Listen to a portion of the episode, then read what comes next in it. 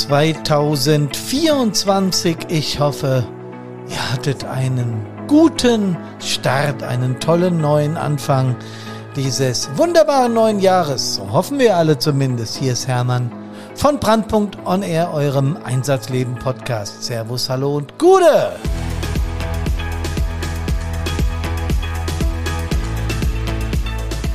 Ich hoffe, ihr hattet um Silvester rum nicht so ganz viele Einsätze.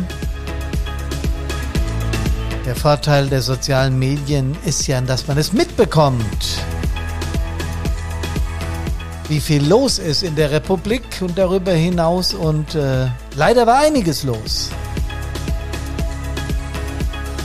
Ich meine natürlich an Einsätzen. In der Welt war sicherlich auch einiges los, aber das ist hier für unseren Podcast nur sekundär interessant. Uns geht's natürlich in erster Linie den Menschen hier von Brandpunkt und mir mit, mit dem Podcast geht's darum, was war bei Feuerwehrs los und es war nicht so aggressiv wie im letzten Jahr. Da haben wirklich einige präventiv und auch im abwehrenden Bereich, also im sekundären und tertiären Bereich, einiges gut gemacht, dass sich äh, das Ganze im Zaum hält, dass da äh, Hunderte über Hundertschaften von Polizei mit aufziehen mussten. Die armen Kameradinnen und Kameraden tun mir auch leid, die da jedes Silvester buckeln mussten, aber es scheint wohl nichts zu nutzen. Trotzdem gab es auch wieder ja, Probleme. Bevor ich darauf eingehe und zum eigentlichen Thema im Podcast komme, ich habe es ja eingangs schon gesagt, ich wünsche euch ein friedliches, ein gesundes, ein tolles, ein motiviertes, ein konfliktscheues, ganz konfliktfrei, wenn wir es nie bekommen, und ein resilientes Jahr 2024. Ich wünsche euch, dass ihr gesund aus allen, allen Einsätzen wieder nach Hause kommt, gesund an Körper, Geist und Seele. Ähm, das ist uns von Brandpunkt extrem wichtig und deswegen sind wir ja auch auf diesem Sektor tätig und ich kriege immer mehr den Eindruck und nicht nur ich, das ist bitter notwendig, notwendig, dass wir uns über diese Thematiken unterhalten. Ja, einiges war leider doch los im äh, Umfeld von uns Feuerwehrleuten, von uns Retterinnen und Rettern, auch aus dem Bereich Sani oder aus dem Bereich Polizei, THW. Die Hochwasserlage ist ja eine bescheidene. Ähm, Im Norden Hessens und im, in komplett Niedersachsen ist es ja besonders schlimm. Ich wünsche auch da unseren Kameradinnen und Kameraden gutes Gelingen und dass das jetzt bald aufhört mit dem Regen. Ja, Kameradinnen und Kameraden, hier äh, in der Nachbarstadt von mir in Kelkheim, also ganz in der Nähe äh, von, von mir, so, so drei bis fünf Kilometer weg ist diese Stadt. Die hatten auch Einsätze direkt an Silvester und leider, leider sind ihre Feuerwehrfahrzeuge, ich glaube sogar mit Steinen beworfen worden, beschimpft worden, mit Feuerwerkskörpern beschossen worden. Es ist leider dann doch an einigen oder an vielen Stellen immer die alte Leier. Ähm, wer Rettungskräfte, die ihre Freizeit oder auch nicht ihre Freizeit, auch die, die es beruflich machen, in den Dienst der Allgemeinheit stellen und dann von der Allgemeinheit, von kleinen Teilen davon, das muss man natürlich dazu sagen, angegriffen werden, diese Menschen sind schlichtweg blöde. Und da fällt mir auch kein besserer ein, äh, Ausdruck ein, noch ein paar schlimmere, aber die will ich hier weglassen. Es ist so bitter, dass die ihre Aggressionen, ihre falsche Erziehung, ihre falsche Genetik, all das, was sie niemals begreifen werden, an anderen Menschen auslassen müssen und auch noch an denen, die der Gesellschaft am meisten nützen. Ich hoffe, dass alle Kameradinnen und Kameraden aus Kelkheim, aber auch alle hier aus der kompletten Republik da schadensfrei rausgegangen sind. Heute geht's aber um Führen. Der Podcast Nummer 263 befasst sich genau mit dem Thema Führen in der Feuerwehr ist out? Fragezeichen. Reicht uns der Führungsvorgang im Einsatz als theoretische Grundlage? Nochmal eine Frage. Und wenn ich so in meiner Erinnerung krame, dann ist der Bogen von diesem Silvestereinsätzen oder von dem, was da passiert, zum Thema Führen. Ich als junger äh, Jugendfeuerwehrmensch und dann äh, junger Aktiver, dann gleich, nachdem ich aktiv wurde, in die Rolle des Jugendfeuerwehrwartes geflutscht. Ähm, Für mich war das Thema Führen klar. Meine Altvorderen, die ja noch aus sehr früher Zeit kamen, ähm, 30er, 40er Jahren, also in dieser schlimmen Zeit, waren da geprägt durch Militarismus, durch äh, diesen ganzen Nazi-Krampf. Und für die war Führen normal. Jemand bestimmt und jemand führt aus. Und wenn das doof ist, was der ausführt, dann wird hinter den Linien gebolzt, aber nachgefragt und hinterfragt eher selten oder gar nicht.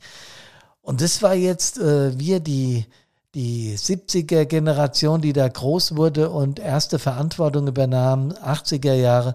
Für uns war das ein bisschen merkwürdig. Wir sind ja mit äh, John Lennon und anderen Größen groß geworden, die sich ja gegen das Establishment so ein bisschen aufgelehnt haben. Und wir haben dann so im Stillen gedacht, naja, ob das da so alles richtig ist, was die Altvorderen da tun. Und natürlich ist es logisch, dass über Führungskräfte immer gesprochen wird. Da muss man sich als Führungskraft auch gar nichts vormachen, das ist völlig normal. Es wird geredet. Das wird in, in vielen oder den allermeisten Fällen konstruktiv getan. Das wird aber natürlich auch gemotzt oder zynisch äh, äh, damit umgegangen mit dem Vorgesetzten und so weiter. Dass das für beide Seiten keinen Sinn macht, scheint eigentlich klar, trotzdem passiert. Als ich dann eben junger Jugendfeuerwehrwart war, und habe ich mir so überlegt, wie führst du? Meine Vorgänger hatten mir das ja vorgemacht. Jugendfeuerwehr ist nur auch eine ganz andere Hausnummer wie aktive. Eine Kinderfeuerwehr gab es damals nicht. Äh, die Jugendlichen kamen relativ früh zur Jugendfeuerwehr. Irgendwann wird es dann auf zwölf Jahre festgelegt. In manchen Bundesländern ist es bei zehn Jahren. Aber damals waren auch recht früh, so mit acht, neun Jahren, waren schon Kiddies in der Feuerwehr, in der Jugendfeuerwehr. Das war bei mir genauso. Ich war 69 in der Jugendfeuerwehr, obwohl ich da noch gar keine äh, ja, obwohl ich noch nicht so gecheckt habe, was da abgeht, aber ich hatte halt den Spaß an der Sache und das soll ja auch so sein. Ja, aber wie habe ich das jetzt umzusetzen? Was ist denn überhaupt meine Verantwortung? Und ich habe damals versucht, viel an die ehemaligen wieder zurückzugeben, zu sagen, könnt ihr mal, habt ihr mal, äh, seid ihr mal so nett, würdet ihr mal, oder ich habe dann tatsächlich meinen Vater, der damals Wehrführer und Stadtbrandinspektor war, gefragt, was mache ich denn da jetzt? Dann hat er gesagt, das ist doch klar, das machst du so und so. Irgendwie hat es aber nicht meinen Neigungen und Überzeugungen entsprochen. Ich habe mir Führen anders vorgestellt. Ich wollte es mehr in die kooperative Richtung.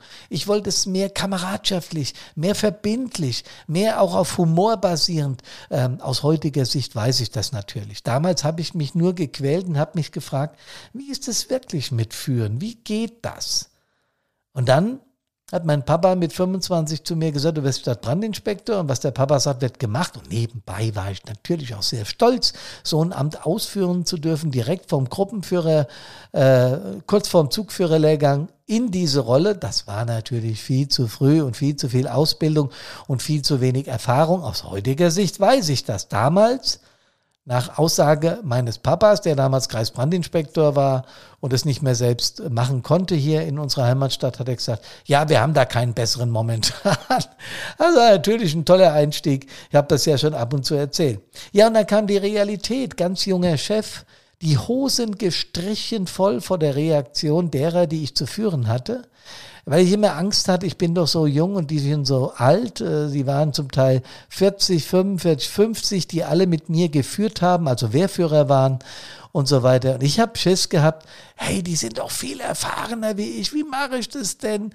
Boah, wenn ich denen jetzt was sage, dann wäre das erstmal ganz schlimm, wenn das nicht stimmen würde, was ich befehle oder was ich tue. Und ich rede jetzt nicht zwingend vom Einsatz, weil da sind die Dinge über die FWDV geregelt.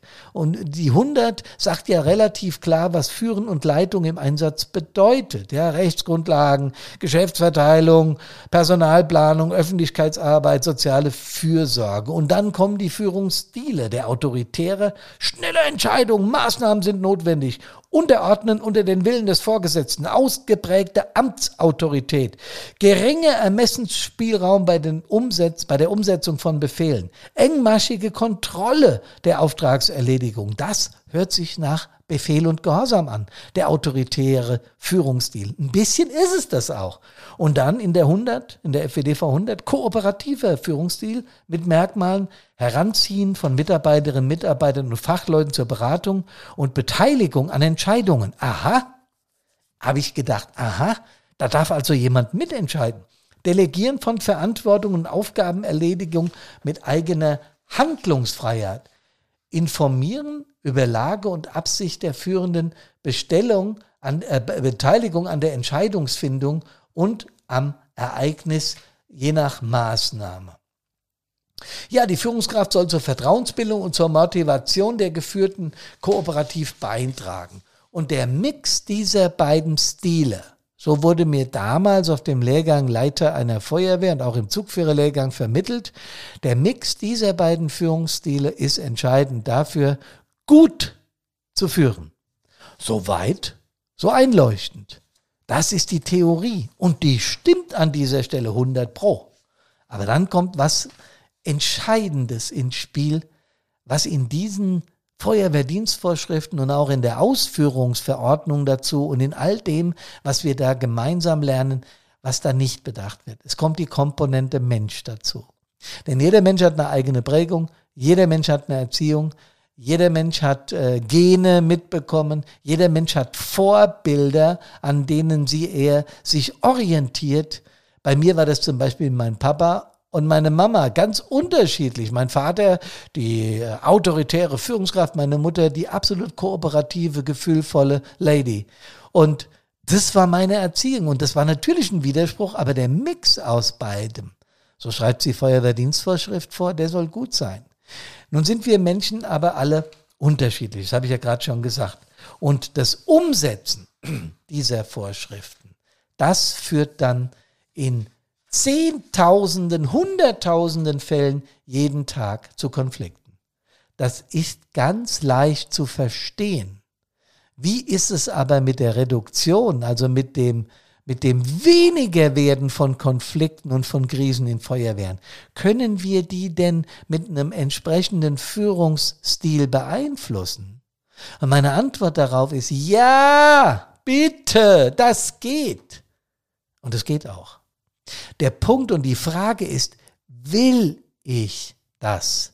Möchte ich meine eigenen Führungskompetenzen, meinen Führungsstil, meine Ausrichtung, meine Art der Kooperation, meine Art der Kommunikation, möchte ich das auf den Prüfstand stellen lassen? Und wenn ja, gelingt mir ein sogenannter Perspektivwechsel in den Workshops, die ich gebe, regelmäßig in irgendwelchen Feuerwehren, Verbänden, Landesverbänden, Bundesverbänden, bei, bei Hilfsorganisationen oder sonst wo auch immer, wird genau dieser Punkt ausführlich behandelt. Das erste und wichtigste am guten Führungsstil ist die Eigenreflexion und die Reflexion von anderen. Und das steht in so einer Dienstvorschrift natürlich nicht drin in den Bausteinen A und B bei uns hier an der Hessischen Landesfeuerwehrschule, das wird an anderen Landesfeuerwehrschulen, Akademien ähnlich sein, kommen wir da der Sache schon ein ganz kleines Stück näher. Kommunikations- und Führungsverhalten, Persönlichkeitsprofil, Ich-Zustände, Kommunikationsregeln, Praktisches Training mit Videofeedback, Dramadreieck, Führungsstile und Konfliktursachen und ihre Bewältigung im Führungsbereich. Klasse, klasse, das geht genau in die richtige Richtung. Es fehlt aber trotzdem was. Wie bereit ist ein Mensch, sich darauf einzulassen? Was ist mit meinem Persönlichkeitstypus? Bin ich in der Lage, mich neutral zu betrachten? Und diese Dinge müssen gelehrt und gelernt werden. Das ist entscheidend für künftige gute Führungsarbeit. Und genau dazu sind wir angetreten von Brandpunkt an dieser Stelle, die letztendlich übergeordnet Resilienz heißt, da einzusetzen. Denn Kameradinnen und Kameraden, wenn jemand noch so gute Sachen lernt, aber kennt ihr vielleicht auch, ne? Das ist gerade Jahreswechsel 2024. Wir haben heute den dritten, ersten. Und es ist sowieso viele gute Vorsätze. Ich esse nicht mehr so fettig. Ich esse nicht mehr so viel das. Ich trinke nicht mehr so viel Alkohol. Ich höre das Rauchen auf. Ich komme pünktlicher. Ich will mehr für mich machen. Ich will abnehmen. Ich will ins Sportstudio. Ich will mehr Fußball spielen. Was weiß ich. Und die allermeisten dieser Eigenverpflichtungen, die wir Silvester oder Neujahrsschwanger, entschuldigt den Ausdruck, aber so vielleicht noch ein paar Bierchen getrunken, die wir dann versuchen umzusetzen. Und es funktioniert in nicht so ganz vielen Fällen. Fachleute sagen, wenn man es wissenschaftlich betrachtet, statistisch betrachtet, so 90 Prozent von dem, was sich da vorgenommen wird, funktioniert nicht. Okay, das kann ich jetzt natürlich negativ betrachten und kann sagen, ja Leute, da müsst ihr eben dran arbeiten. Aber es funktioniert ja bei 10 Prozent. Wieso funktioniert es denn bei denen? Und so ist es auch mit der Führung.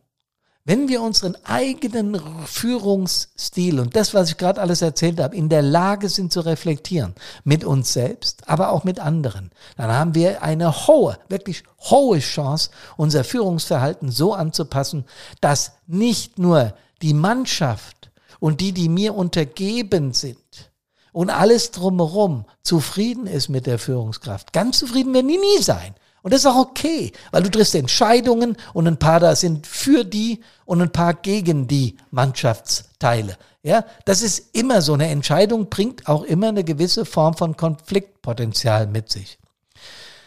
Aber genau deswegen müssen wir begreifen, das, was da im Baustein A gelehrt wurde oder wird, nämlich, dass ich auch versuchen muss, meinen Führungsstil und meine Grundeinstellung entsprechend anzupassen. Das müssen wir noch ergänzen durch den Baustein Resilienz.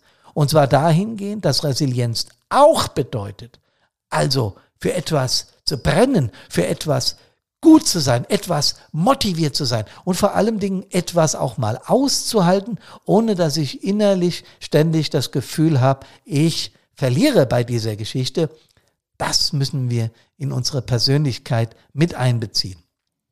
Und wenn Führungskräfte das wollen, dann funktioniert das. Ich merke immer wieder bei Workshops, Leute, ja, das ist der Werbeteil, bucht einen Workshop bei uns und ihr werdet es selbst erleben. Ja, klar ist das ein Werbeteil, aber ich bin dermaßen überzeugt davon, dass das funktioniert, dass ich es genauso hier auch in meinem Podcast erzähle. Ich habe vom Perspektivwechsel gesprochen. Wenn du dich hinstellst und mal von von der anderen Seite betrachtest, also von der Seite der Menschen, die du zu führen hast, wie sie sich fühlen, wenn du führst. Versuch's, versuch's, ist nicht leicht, aber geh in die andere Position, schau's dir an. Und dann beurteile dich selbst. Hm, hm. Einer der schwersten Dinge, die man in der Persönlichkeitsforschung kennt, ist sich selbst zu beobachten. Und wenn dir das gelingt, dann kannst du noch was machen, was noch viel krasser ist. Du gehst in eine neutrale Position. Ich nenne das immer oben auf der Drehleiter. Dann guckst runter auf die, die befehlen, also du, und die, die die Befehle entgegennehmen, also deine Mannschaft, und betrachtest das als neutraler. Als völlig neutrales Medium, das einfach jetzt da drauf guckt und schaut, wie gehen die da miteinander um und was passiert. Und ich kann dir garantieren, wenn du das ein paar Mal machst, wird sich nicht nur dein Führungsverhalten verändern, sondern du wirst auch eine ganz andere Selbstzufriedenheit, ein ganz anderes Selbstverständnis und damit auch ein Selbstbewusstsein und ein Selbstwert steigern können. Das ist Garantiert so. Und deswegen ist es so lohnenswert. Und ihr merkt es auch mit meiner mir typischen Emotionalität, wie ich das versuche, euch über den Äther hier rüberzubringen. Ihr merkt es daran, wie wichtig mir das ist, weil ich es ja selbst erlebt habe als junger Stadtbrandinspektor, wie verunsichert ich war wie wenig ich auf mich selbst geachtet habe, sondern ganz viel immer von den anderen aufgefangen habe, was richtig und was falsch ist. Ja, und es ist doch klar, die eine Gruppe sagt, das ist richtig und das ist falsch und die andere Gruppe sagt es diametral. 180 Grad rumgedreht. Und du weißt dann irgendwann überhaupt nicht mehr, wie du führen sollst. Ja. Und das ist der Punkt, wo es anfängt. Wo du deinen eigenen Stil entwickeln musst. Den kannst du aber nur entwickeln, wenn eben diese Resilienz, diese, dieser Punkt, dass ich mich selbst mal reflektieren kann und dass ich auch in meinem Selbstwert steige, in meinem Selbstbewusstsein steige, dass ich den Mut habe, diese Dinge offen anzusprechen, dann fängt es an zu wirken.